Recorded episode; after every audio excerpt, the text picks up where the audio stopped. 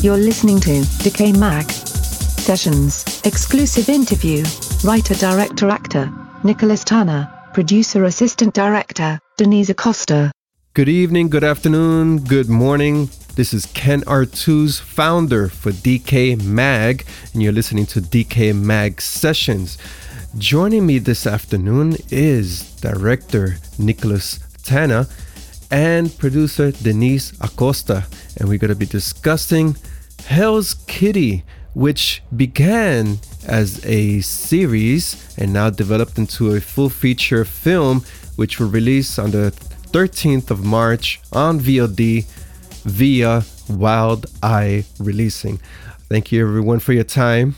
Hi. Hey, we, we had a weird thing happen here, and it it, it kind of tripped me out. Um, and you're not going to believe us because you don't have a camera on us, and uh, and of course it, it's weird. But but anyway, so we have this keyboard that we used in the movie, and I was kind of showing you earlier. Um, and I have it turned on. It's sitting on my lap, and as you were talking, the the thing just made a meow, and uh, and I didn't touch it, and uh, and I'm like, and she looks at me like, "What are you doing?" I'm like, and she saw that I didn't touch it. And Denise being, uh, you know, looking at me, and I, am like, I don't know what's going on here. So it may happen again, which is really interesting. Um, in lieu of Hell's Kitty and the spirit and everything, it's just it's really wild. There's a lot of weird things that go around with Angel. She's she's definitely special. Angel's the name of the keyboard. Yeah, the uh, it has to be a new keyboard. I'm doing that now. That's not Angel, but but um, but yeah, it's uh, it's it's it's a it's weird. It's like a kid's keyboard, you know, a kid's cat keyboard. I, I think okay. they still make. Yeah. So. Oh, okay. I, I, you see, I was under impression it was something of a high tech, like a Yamaha Triton or something like that. Uh, no, not quite. It's like this yellow orange little cat thing. Yeah, no, I would probably say more like um, uh, I don't know, some kind of Fisher Price or something, yeah, maybe. yeah. Well, uh, we're not that high tech here. well, not yet. Not yet. We try and we, we do the best we can with what we got, you know. But uh, but yeah, we're, we're not a Hollywood studio. yeah, you're getting there. Uh, I like to start out our interviews by providing a moment for the interviewees, uh, which is you guys, uh, a moment to provide an origin story, a little bit about yourself, your career, and leading up to the very interesting concept of Hell's Kitty. Uh, I'll begin with you, Nicholas, and then Denise, you could uh, proceed right after. Great. Great. Yeah, it's it's funny because it's she's sort of Denise is sort of intertwined in this story, um, which started with me in Arizona. I took in an alley cat uh, who actually came to me, would show up on my porch.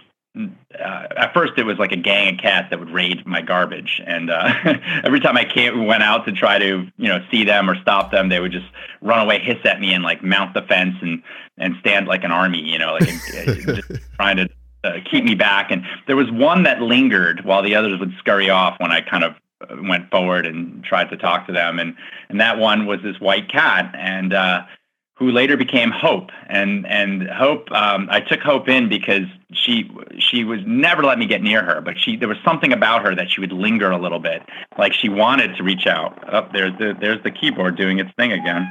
Oh my God! See that? Are you taping this? Okay. Anyway, that's the that this is very weird. Start videotaping this, please. Um, anyway, so we'll we'll get to that later. But um, so Aunt Hope was uh, this cat that lingered in and would show up on my porch. And I, at one point, Hope was um, on on her last leg. I mean, she she seemed like she was like really sick. She couldn't move, and I was afraid. And it was this was in Arizona, uh, and it was really hot. It was the summertime. And so I wound up like slowly like giving her a little water, a little food, trying to help, but she was still a feral, sort of a feral cat. And long story short, eventually this way she would she she obviously survived because she disappeared. She she and then she'd come back and be a little more healthy and just start meowing and I would bring some food out but she wouldn't let me get too close. And then eventually I got close enough took her in as a as a you know she became part of the family and then she had kittens. And Angel was a part of that litter uh, Angel being the cat in Hell's Kitty. She was the third cat of the litter and the day she was born I ran to the bank and came back and was so stressed because you know, I wanted to videotape it and I was worried something would go wrong. It wasn't a vet there. I'm no doctor. But cats figure this stuff out. And Angel was born. And um, I called the bank to let them know I left my bank card there. And they told me that um, we can't talk right now. We're being robbed. Oh, what? it's a true story. Really crazy. I mean, on no, the day no, no. bank in Arizona was robbed. Um, this was like a major bank, too. I probably get in trouble if I say the name, but I don't, I don't care, whatever. Bank of America branch in Tempe, and um, and I was like, what the hell? This is so weird. And and so then um, I uh, she grew up and she, she was like the run of the litter, and then started kind of bullying her other ki- um, kittens, and and then eventually like I realized, look, I'm to give those other cats away and keep Angel and her mother and then uh, eventually I moved to LA and I separated with my girlfriend at the time and she took Hope and I took Angel. And then Angel um, became this cat I had that didn't like any other people in my life that got romantically involved. And then that's mm. where entered Denise. Yeah, I came in as a roommate and I witnessed Angel scratching like all his girlfriends uh, and friends even too. Um, and we thought it was really funny, and we're like, she has a sick sense of humor. But anyway, I yeah. knew. and um, and so we made a show out of that. We're like, let's put this cat on camera. Yeah, it was really funny. Actually, the my cat from Hell show wanted Angel on there. Right. And we were we we said great, uh, you know, because we have this web show we're doing, and and and it's getting kind of popular. Yeah, um, we're like, sure, as long like, as you promote. yeah, we could cross promote, and they were like, no way, it's too similar. Yeah. And the producers were like, no, no, we want you on, but we can't talk about your show. And I was like, what? Then we don't want to be on your show. and they called us twice. They were going to pay us and everything, and yeah. we we um we refused to be on the show because it was like this is our show this is our own show this is for real you know it's not just reality tv it kind of crosses into something else and that's so what if they fixed her i mean they would have. It's part of her personality. They would have never fixed her. He would have died, and then they would have tried to sue us. yeah. but anyway, I got this keyboard on my lap too, which we used, I think, during part of the production, maybe during the Killer Clown scene. Yeah. And it's just this kitty keyboard, and every once in a while, it just starts making its own meows, and I am not touching it. Although I swear. you only see it in the web series, you don't see it in the film. That's true. We cut it out of the film, but and that's the other cool thing about the movie. It, it, it, we we started as a web show, a comic book, and then a movie, and and we did a very unique way of putting it all together, as you probably have heard about. Um, it's like nothing anyone else has done. Uh, yeah, that's a very good way of putting it because it Hell's Kitty the film definitely it blends the right amount of comedy w- with uh, horror and it's just a slap i wouldn't call it slapstick but it's just has, has that humor that you can associate with real life situations. Yeah. And there were some real life yeah. situations. I mean remember lee tell them about lee meriwether uh, the catwoman who was on set. Well lee meriwether we were doing the scene with her if, you, if you've seen the film. Um, you know Lee was sitting on one side of the couch. The cat was on another couch next to her. And uh, we started recording, and we had in the scene, she's supposed to, you know, pet the cat.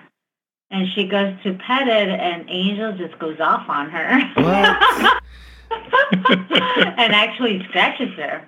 But, oh. you know, being the actress that she is, she continued with the scene and we didn't find out until the end. Well, I found out. Yeah. I was I was looking at her in the scene, and if you watch me acting, that's not acting. That's me really being scared that Lee Meriwether got cut at first, and feeling nervous about that, and then feeling like, should I stop? Should I call cut? And I'm like, no, this is she's acting, so I'm gonna keep going. And then like, is she going to sue me? Uh, and yeah. then like, and then my last thought is as I see her dabbing her finger with the comic book, which was my collector Catwoman comic for real, I'm like, she's ruined my comic. oh. wow.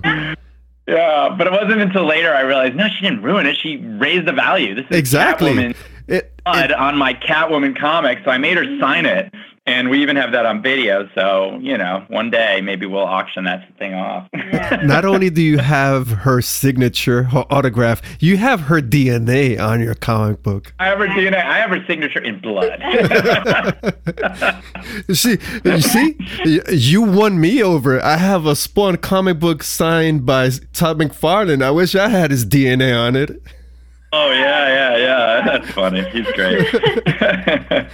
well, that's well. That that brings me to my next question. What were some of the uh, hilarious moments? Because uh, Hell's Kitty is the type of film that. Uh, you know, horror is a genre that is taken very seriously. Uh, you have the gore factor, you have these social commentaries, but for Hell's Kitty, there's so much humor that you just sit back and you enjoy it. So, what were some of the mo- memorable moments aside for that one? God, there's so many. There's huh? so many. You know, um, the part that always cracks me up is the killer clown when she, you know, fights the killer clown. I think that's just hilarious. There it goes again. I don't know. Maybe the battery's dying or something. Yeah, exactly. this is weird. This is so weird. Yeah, the cat is possessed. Maybe we have to mention one of the angel moments because I think this is Angel communicating through the keyboard right now. You, you- we, we should be doing a video podcast on this. I mean, Angel would scratch everybody on the crew, even though we would tell them don't touch the cat. Yeah. Mm. They wouldn't believe. It. They're like, oh, she looks so cute. You'd hear someone scream from across the hall, like ah! That's in the middle of it, uh, you know, while we're doing, we're working with other actors, and then she kept she kept pulling Bill Oberst Jr.'s gloves off. We had double layers of gloves in the scene in The Exorcist because she kept scratching and, and pulling off the Yeah. glove. He had to wear Um, gloves. he had to wear gloves. He would have got hurt. And uh, um, and then and then God, there was uh, oh she she oh okay during the Exorcist spoof. Um, there, a lot of people don't n- notice it. It's a lot of subtle references to other movies in Hell's Kitty, and there's there's a Pazuzu statue, you know, the demon of in the poop. It looks like a turd actually, but it's actually a statue. It's in it's in the sand in the in the litter box, like the, it, discovered in the sand in the desert in the movie, and like, and so we have that in there. And then when, well, you can't really control Angel. She's the ultimate cat, you know. She's the ultimate prima donna. She does what she wants. And well, the crew was setting up in there. She decided she was going to go in there and take a shit. and, I, and I have to say, it was a shit from hell. But it wasn't. Like, it dumped the whole room. the whole freaking room was so bad. People were complaining on set. People were like requiring masks. They were like, "I'm sorry, we got to open the windows here. We had to clear the set. It was just, Oh, it was wow. my poop from hell." That's oh wow. You see, that is what brings the spotlight to this film because it's so relatable and the synopsis of course the cat is uh, pretty much cock blocking the owner from having a, a healthy sex life. And that's so funny when i was watching the film because uh, at that time uh, my girlfriend but now she's my wife she had a cat and i uh, came into her life oh man that mm-hmm. cat but that cat he will piss because he was so jealous. He'll piss on my shoes. He'll shit on my on my clothes. And they're like no no no no no it's either you gotta go or i go and i'm not going. You you you you're out of here.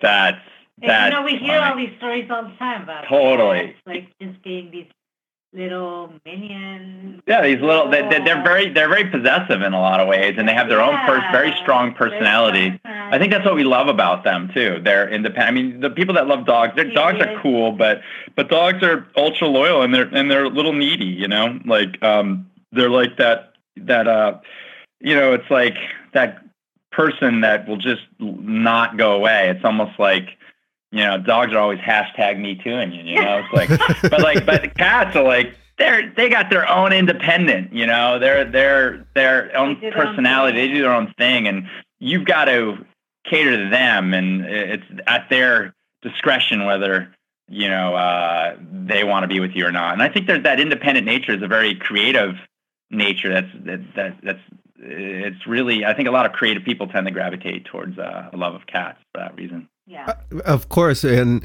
before we started the interview, I was just explaining I grew up with dogs and I was allergic to mm-hmm. cats, and now I have five cats and I'm allergic to dogs now. So it's just a whole reversal. And I wouldn't change it for the world because I agree. Cats have their own personalities and their behaviors. And much like the the cat you described that entered your life, uh, our cats uh, were alley cats. Well, th- their parents were, and we picked up a couple of uh, from their litter, uh, the the, the mother and father, and uh, here they are. We have the Brady Bunch over here.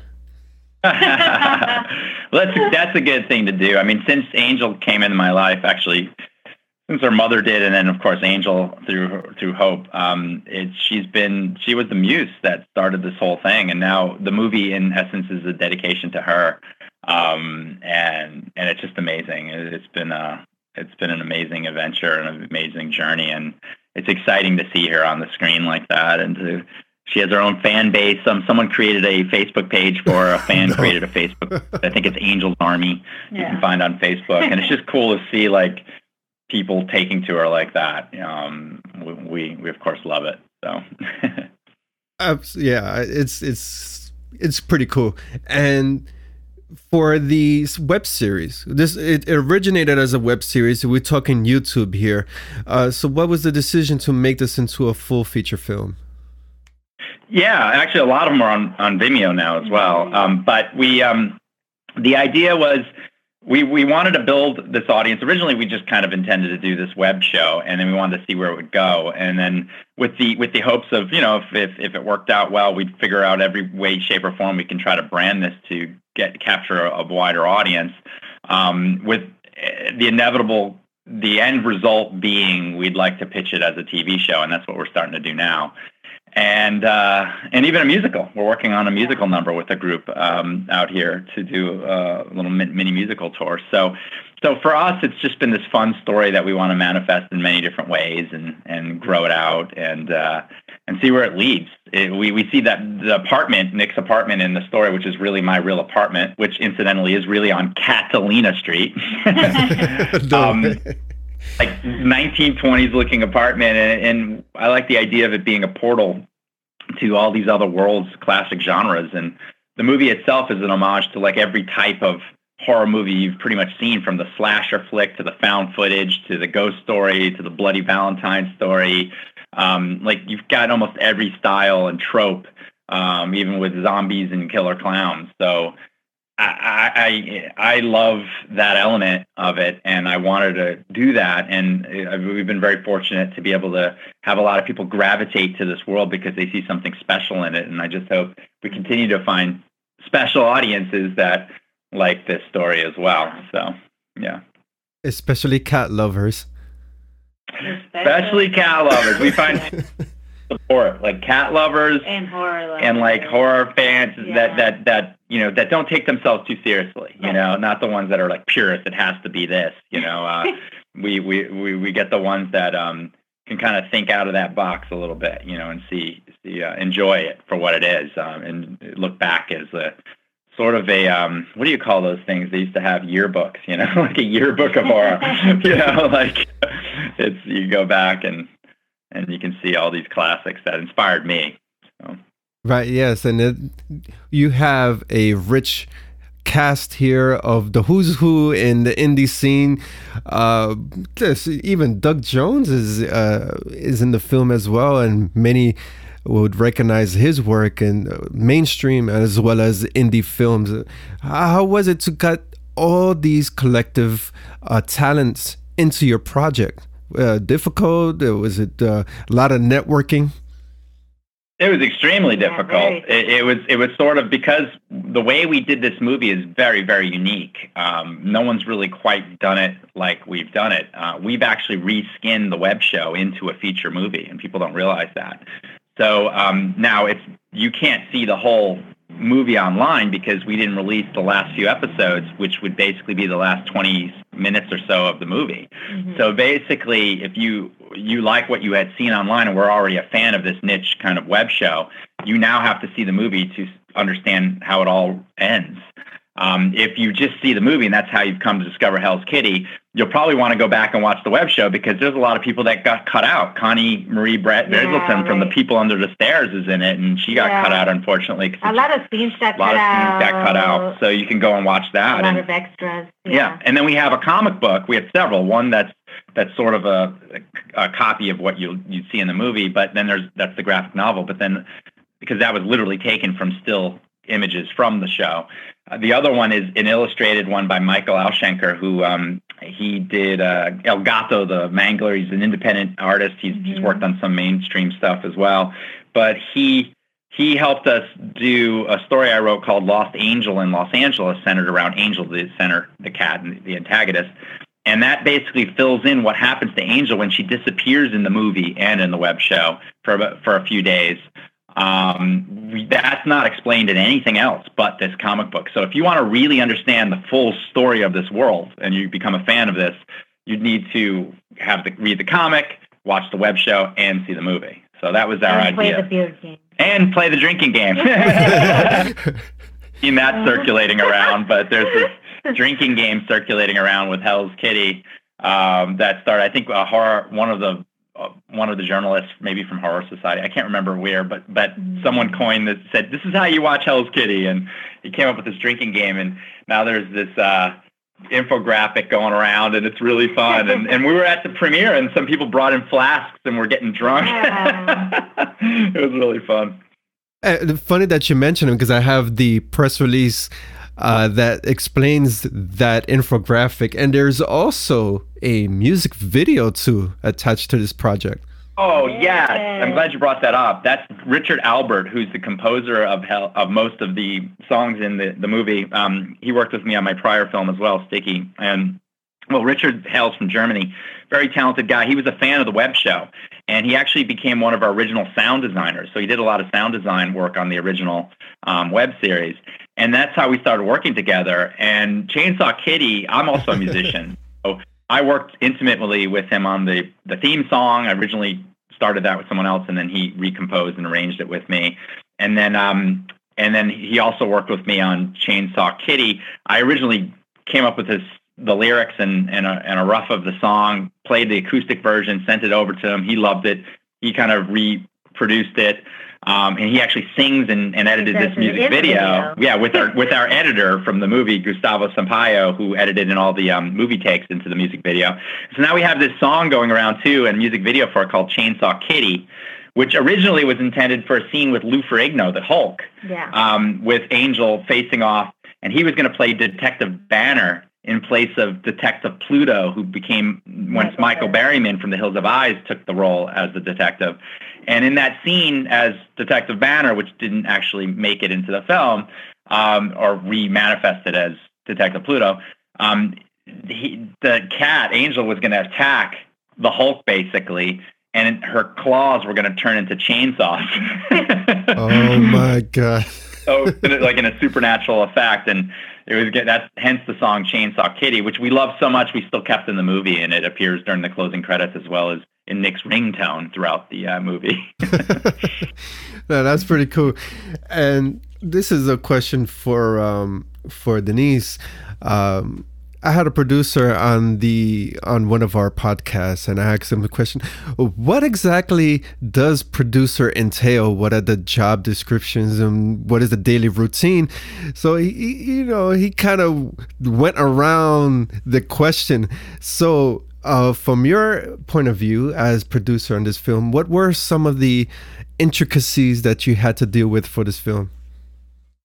Um, that's a funny question because I get asked that all the time. Like, what does a producer do? um, and it is a bit complicated because we do everything. That's what you said. From conception, and we make it happen is in its basic form. That's basically what we're doing, right?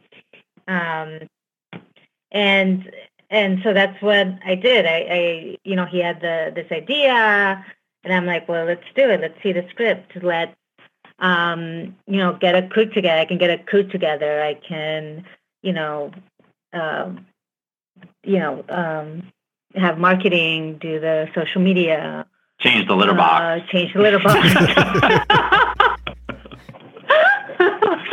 and um, She's not afraid to get dirty. you know, work on costs and budgets and all of that. So, um, so it's just all the little things that you know you don't think about, or people don't think about that goes into a production. It's like the glue. Yeah, the yeah. glue of a production. You know, I guess in the business world, you'd be like a project manager. Right, exactly. Or in the work Yeah. environment would be the office manager. So we get it. Right. Like the- Exactly. Yeah. Yeah, But but you know we were all wearing different hats. I mean like yeah, many in many cases I was producing um, and executive Yes. producing, and in other cases she was directing um, Mhm. because she. Uh, when I was acting and directing in Hell's Kitty, it was really challenging to wear both hats. So when I I jumped in as actor um, playing Nick, she would sit behind the camera and I'd make sure she was there for most of the takes to kind of make sh- to ensure that the performance was authentic Mhm. and looked good and and so that that was really helpful as well. So so yeah, th- she wore every hat. It was yeah. I it was a even lot. had to do like costume design sometimes and figure out what the girls were wearing. You know. yeah. Oh, in fact, your costume became some of what most Lisa of wore. the, yeah, most of the costumes were my Your clothes. my clothes. well, that's a good way of keeping costs down in an indie production. my red pajamas. Those were mine, actually. Yeah, Yeah. Oh, that's hilarious. Well, th- that's very interesting. And for the production, uh, we see that you guys started out as a web series. So, given that we have all this technology and the platforms are readily available uh, for any regular filmmaker to start, how important was it that now was the time to create this web series into a full feature film with you know higher and more advanced technologies I think it's essential. yeah. I mean, I, I, I think we wouldn't have been able to do it without doing it this way, Right. um, without having a lot of money. And and unfortunately, right now in the current scene for entertainment film, indie filmmaking is going the way of music in, in a lot of ways. It's just Mhm. the the business model for the amount of money made on distribution, even worldwide, doesn't support the cost of making a quality movie. It just doesn't. And uh, and so it, that's a struggle unless you've got investors that really just want to write off against earnings somewhere, which is what's what's happening. And um, so so that's that's a super challenge. And, and unless you want to mortgage your house or you've got a lot of money laying around or you know you need some write offs. Um, there may be every once in a while a breakout project that that that defies that, but it's sort of like winning the lottery ticket, you know. So um, so that being said, if you want to make movies, uh, you know, and you need to figure out a way to do it, and you need to figure out a way to be economical about it. And so the way we did this was definitely not something I recommend for anyone who doesn't have a lot of discipline, uh, because it took us more than 20 times what it would have taken us Yeah. if we had the budget. Like it, it literally took us from start to finish about six years to complete this project um, in the way we did it. And a regular movie, if I was financed, probably two, maybe three tops, but it's from start to finish with distribution and sales and everything. So, um, so, and it could be as little as one, you know. If- Mhm. so, so this was definitely a challenge, um, and we had to do it on weekends mostly. Uh, but the flip to that is it allowed us to get some pretty big names in the project because we could kowtow to their schedules, um, keep them on set for a very minimal amount of time, and that worked out in our favor. And then also as we went, I didn't uh, for every one person that agreed to do it, I probably had four people that couldn't do it for one reason or another. So um, I'm a pretty quick writer, so I was rewriting these scenes like within. Sometimes I'd write three script versions in a day and be sending them out to three or four different managers, and it was weird because I'd be really attached to a certain part, and then I'm like, "Oh, this is so perfect! This is even better than the other one." And then all of a sudden they would say no, and then I'm like, "Oh shit, I can't take this," and I'd have to go write another scene and. Um, and eventually, it all actually everyone we got in it was perfect for the part. Yeah. Um, oh, yeah. And so it was It almost like out. this has been guided on some destiny level. It, it was some fatalism here. Like it, it just it just all worked out for the best in the end. But, Of uh, course. but it, it was really hard. It's not like a not some like easy little thing we pulled off, and uh, there was a lot of process to it. Uh, yeah, that comes across the territory of creating film on the indie scene. You always have to adapt, uh, always changing, uh, constantly. So it's never, you know, it's easy for someone to sit on the couch and critique a film, but to have that process and to go through it is a totally different world. Yeah, there's a delusion. There's a total delusion out there, especially amongst now that anyone could be a critic. You know, you basically set up a camera and you have a bedroom somewhere. You, you're you're considered a critic if you have a run a podcast or something. Um, and that's you know that's cool in a way where we're seeing a lot of different voices and fans are connecting with with creators and vice versa. And I love that aspect of it. But the other side to it is is a lot of people have a lot of opinions and they don't necessarily understand anything about filmmaking. They don't understand anything about the process. They don't have a good sense of the history, and um, that's it's not very rich. And so, you know, you are creators. I like to look at comments and I'll look at people saying things, and sometimes people get it, and I'm like, oh, great. You know, it's like a real connection, and and all artists do this stuff. You wouldn't do this for the money, believe me. Like that comes and it's great when it happens, but but you do it because you want to connect right? You want to connect with people. You want to connect with society. You want to connect with others through through creation, and or at least I think on many levels that's what artists are doing it for. And this is an opportunity, and we put a lot into it. And it's not to say that you know it's not for everyone. That's for sure. But I, I think a lot of people.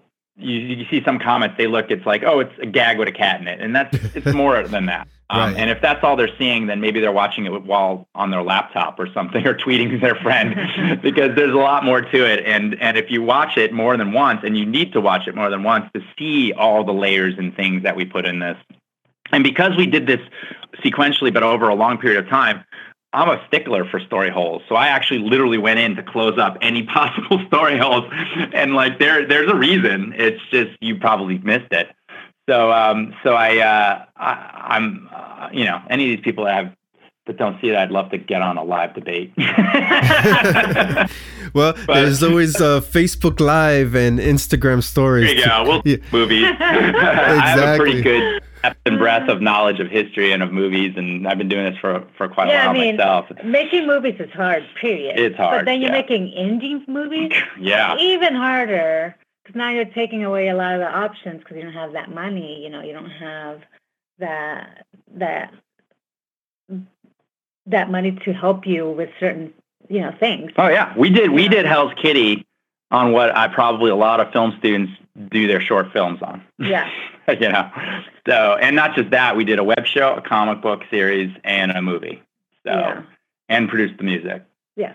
So, definitely challenging, and I hope people can understand that you know um, and appreciate and, it and appreciate yeah we want yeah. we, we hope they appreciate it because we all want to be loved pet. we want to be pet we want to be pet yeah. yeah. we don't have nine lives this is it but only consensual uh, petting. Yeah, only consensual petting. That's for sure. that is absolutely yeah. true.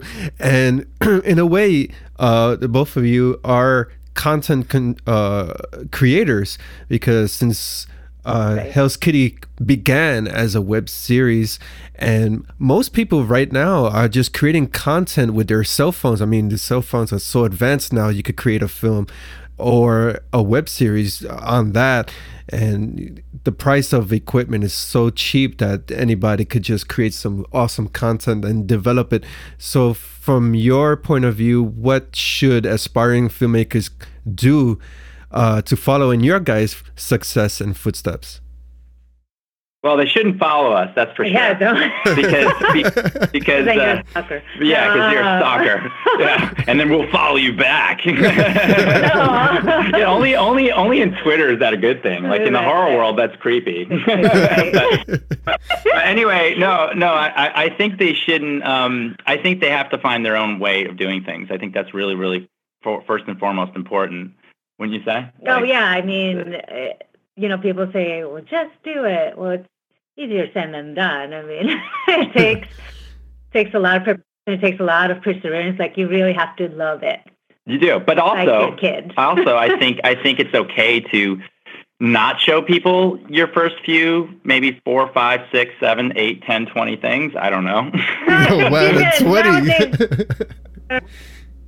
I'm just I'm just saying only because we're saturated with content out there, oh, and and, and I think there's like this yeah. we're we're in a way devaluing it, um, and it's it's getting harder and harder for the cream to rise to the top, and so I think I think in a way like it's okay to do. I'm not saying that. I think you should put things out, but but but maybe you know keep a private link to your certain closer people, and then develop your craft a little, and then once you get to a certain level, then start putting it out into the world and get to a certain point. Um, I don't know. That's just that's just my idea on it. Yeah, it's, it's hard because yes, it's easier for everybody to do things, uh, but that's the problem too. It is easier for everybody to do things, and because of that, um, you know, we are in our last film, for example, we were on Newsweek, we were on, you know, all these. Um, we got so much publicity, yeah. but yet, you know, most people have not heard of it. Yeah. Right? Because there's so much content out there. So much content. Yeah. And so how are we supposed to make a living on this if uh, you've never heard of it? If my neighbor never heard of it, you know, it's very hard. So it's making it harder and harder for uh, filmmakers and independent, especially independent filmmakers who don't have the budget for like marketing and social media, you know. Yeah, we got um, the world's only, there's a billion like documentaries on global warming but we have the only documentary on a subject that touches us all masturbation.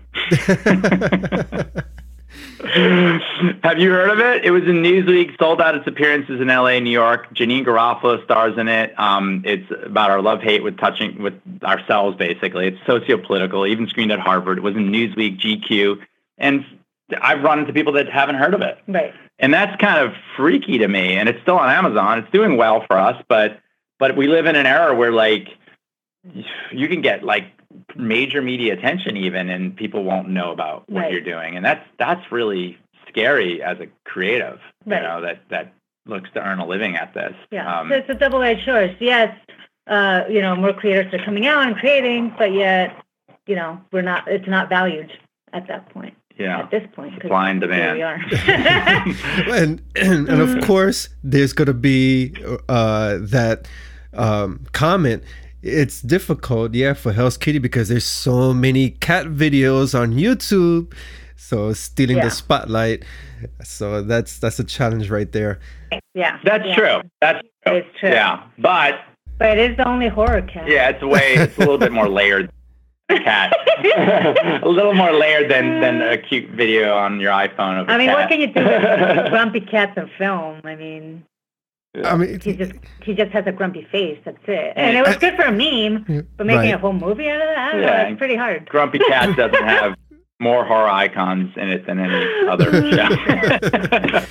well, eh, look how amazing Grumpy Cat and then all of a sudden now he's trademark you can't you know use it they're getting paid right. off of this cat they're getting paid lovely too so it's just mind-boggling oh yeah. you never know why things catch on and sometimes well I, I don't know why sometimes why you don't, things you don't catch know. on it's yeah. you know it's like the freak factor the chaos factor but but i do think that if you develop a story and and you you follow your heart in a way and understand um something if it appeals to you and maybe to some of your friends there is an audience for it out there. Of course and i think you know storytelling started probably around the campfire with a bunch of cave people like you know like that's that's really at its core what it is so if you find a way to entertain your friends and your family um, then eventually you work to expand outside of that.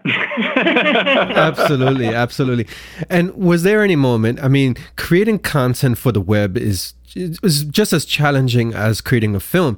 So, when you guys started this project for the web, uh, were there any times that you said, okay, we're not getting these hits, we're not getting the views, just, you know, it's trickling in? Uh, what was that mindset like? Okay, should we keep on or uh, can we continue?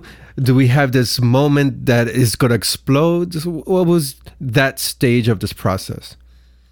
I don't think we were ever like sitting here going, come on, blah, blah, blah. We we just went forward. I think we're both sort of stubborn in that we don't like to start something without finishing. Right. I don't like something out there without knowing somebody that somebody is going to say you never finished this. You know, like that's uncomfortable to me.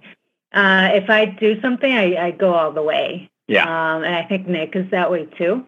Yeah. Uh, whether it's successful or not, you know, There's it'd be great, but there's something about finishing what you start. It's your word is bond kind Yeah. of thing that I, I respect a lot. And and I feel like we live in a society that all the more is in love with the idea of something versus the process behind it. And and the process behind it, not to be cliche, but the journey, um, not the destination, is the is often where we do the most learning.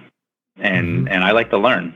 Um, so so for me, it, it was the excitement and, and the mystery of experiencing something and learning this process kept me going through it, despite whether we had a lot of views or didn't, you know, or whatever. It, it- that that comes and goes, and uh, the rest we just kept plowing and it's through. fun saying I got this out there. Yeah, you know? it is. Like that's pretty amazing. It is. Yeah, not just talking about Right. it. Absolutely. And one of the highlights for Hell's Kitty is the use of practical effects. I love practical effects. Uh, favor that over CGI any any day. And there was one scene in particular. yeah. Yeah, I was, oh, just, yeah. I was just mumbling to Denise that we have to find the guy that did that. We were friends with him, and he's kind of fallen off the radar lately. But now that we're getting all this attention and mo- more than one person, I think he moved to another business because that was it's it's a hard it's business. hard business. People But- don't use practicals anymore. Yeah, it's tragic. Um, But it is It because he was great, and he, he is great. Um, and Masayosho um, is his name. Kimura. Japanese. He's Mhm. originally from Japan. He really he. If it wasn't for him, I mean, Hell's Kitty wouldn't be what it is too. He's. the- I mean, not just him. There's a number of people that that we owe um, gratitude to that were perfect. They were like the A team that came in and did did what they needed to make it special, and he's definitely one of them. Um, I mean, he always impressed me. Literally scared me a few times. I, I mean, I opened my freezer and forgot he had a heart in there. it wasn't real, but it looked real. Yeah. And I'm like, geez, you know, this is Jesus. Uh, he almost But- gave me a heart attack. but the, even like YouTube was help because for that, um, you know, we were like, how are you gonna film your heart being ripped out of your chest? I'm like, oh well, Google it, and there's a video. on Yeah, how to crazy, how to film crazy. it. Yeah. So we we the Um, thing that began on the net was helped by the net. It was Yeah. just, it's really organic. It was it was really interesting and the practicals were great. We love it and we're happy you appreciate that too. A number of people have noticed that. And so Yeah. yeah. Yeah, I, I'm I'm a big even that TV show Face Off. I always watch it because it's it's such an art, it's such a craft, and to see it in indie films, it's like okay, yes, let's keep this art going. I mean, CGI is Yeah. good for touch-ups, but that does not replace that handcraft texture of prosthetics and blood gushing all over the place. There's also a nostalgia to it that fits with the whole grindhouse feel, I think, of Hell's Kitty that really it Mhm. needed to be in there, um, regardless of what budget we had. So I think that Yeah, That because makes the sense. film is already kind of, you know, lighthearted, goofy. And I think if we didn't have those, it would have made it too goofy, you know, too, too bizarre. too Yeah. bizarro. Yeah. um, but the practical is like, oh, yeah, this is kind of cool. well, because unless you have a lot of money for CGI, it, it's nowhere near. I mean, there's certain things, even with a lot of money, I Yeah, think would've practicals still still look better. Like anything that goo- oozes and and is gross, basically, is better with a practical. Absolutely. And and one scene in the film that really jumps out. I don't know if I should have felt aroused or scared. It was the bath the bathtub scene uh, with Oh, Nick. yeah. Uh, I, was, I, I was iffy about that. I don't know. It, it was kind of sexy and horrifying at the same time. That's funny. I think I felt the same way in the tub.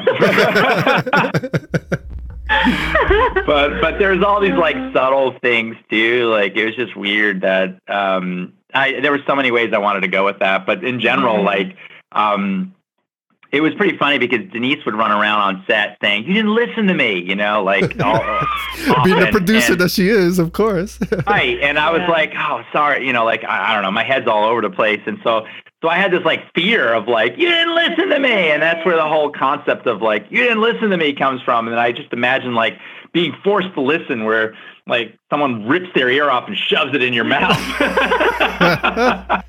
and I thought it was so gross. And of course, it plays in later when he's not sure what's a nightmare and what's reality. And and uh, Lisa's really decaying from this supernatural form of cat scratch fever, and she starts scratching her ear, and you're not sure if it's going to fall off or not. He freaks out, you know, as his throwback to his nightmare. And um, you know, I, I, thought that really played well. it certainly did. Uh, and uh, nearing the end of our interview, but I just want to touch up. Uh, also, all horror films and in some context provide a social commentary in watching Hell's Kitty. Of course, we have the kitty aspect, but I kind of grasp that the social commentary was more leaning towards uh, sexual dysfunction or oppression in some way. Is that one of the uh, commentaries that you're projecting onto the audience with this character?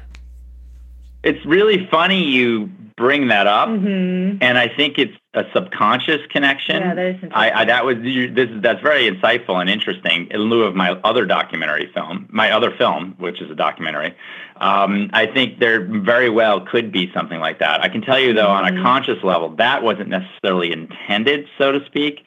Um, what I did, eh, what I do appreciate about the film thematically is the sort of the curse blessing of, of inspiration with the with the writer and how his greatest blessing is also his curse is that that power of the imagination um, but also like at the core of this story to me is the the nature of love mm-hmm. and it sort of mentions in one of the characters I don't want to spoil it but where he says love is a you know has many filled with many emotions. filled with many emotions and the line comes out hate is only one of them um, there's this double-edged sword to passion where if it goes too far, it can be an obsession.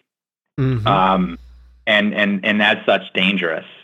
And, uh, but at the same time, you know, it's, it's dangerous when it allows us to delude ourselves as to some of the negative aspects of a relationship or um, the negative aspects of ourselves. But then at the same time, passion and love is the key to bringing us together and it's our inspiration it's our muse you know for what we create whether you're a writer or whatever you are. So so i think the double-edged sword of love and, and at its heart it's sort of a bloody valentine story you know? Um, and uh, and i think that's the core of uh, of hell's kitty. Very interesting. But that's that's very philosophical right there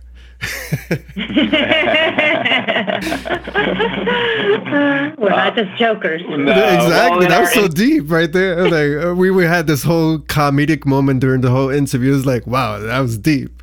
well, that's what I like about it too, and I, and I think both the documentary and this film um, they, yeah, I think that's the bigger message: is don't take yourself too seriously. Yeah, even in love. yeah. right.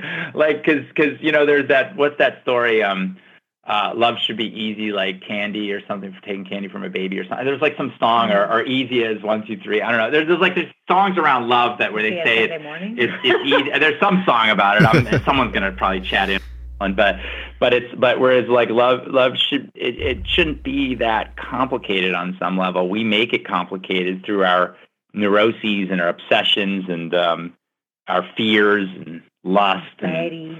and anxieties and all that. It kind of ruins ruins it, you know. And the same can be go for appreciation of art or anything, you know. So. Uh, so I do think that, that there's a balance there. And if we had a little bit of that humor, even in how we deal with each other at this point in society, maybe we wouldn't be at each other's throats so much. That's so true. And it's funny that you bring up music because 80 and I would say 90% of all the songs that are out now has to do with obsession uh, with or breakup in a relationship, which is like, okay, is there any other topic to talk about? It's, it's mind boggling. Well, there is a Chainsaw Kitty song going around. That good plug. That was a good plug right there. Uh, and talking about one. Yeah, one. and talking about plugs, um, um, this is a open platform right now, so please do share. Uh, each of you to have the time to share your um, social networking platforms, and of course, where we could find Hell's Kitty and what platforms.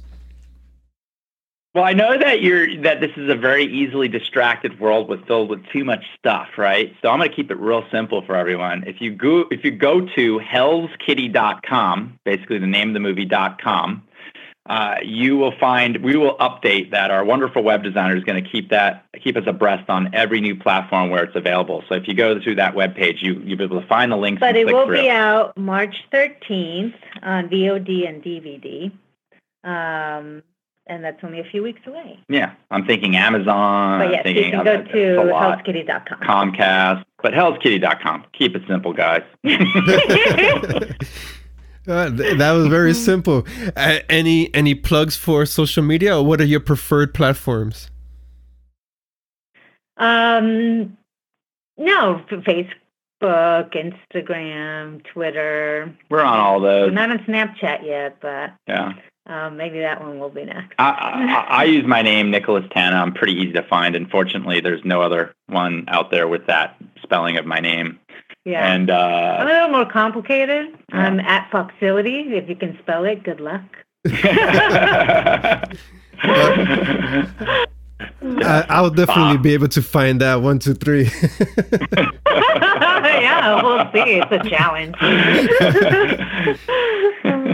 oh, great! Uh, thank you guys, and um, best of luck to your future projects that are you know that you have in the works, and congratulations on developing this web content into a f- full feature production, which is a challenge in itself. And congratulations on that. Thank you Thank so you, much. and thanks for having us. Yeah, thanks for the interview. We'll be looking for it. We'll promote it out Yes, when we definitely. get it. So to Yes. all our peeps and the cats too. And the ca- what happened to the keyboard? It, it died? How do you? Oh, you know what? You know what? It's I had to shut it off because Angel kept playing it. But we could go out with a little. uh With a little musical interlude. It's funny because part of the theme song I actually originally composed with this little Was keyboard. little keyboard? Bizarrely enough, and of course now that I'm on the spot, I won't remember how I did it. But The pressure.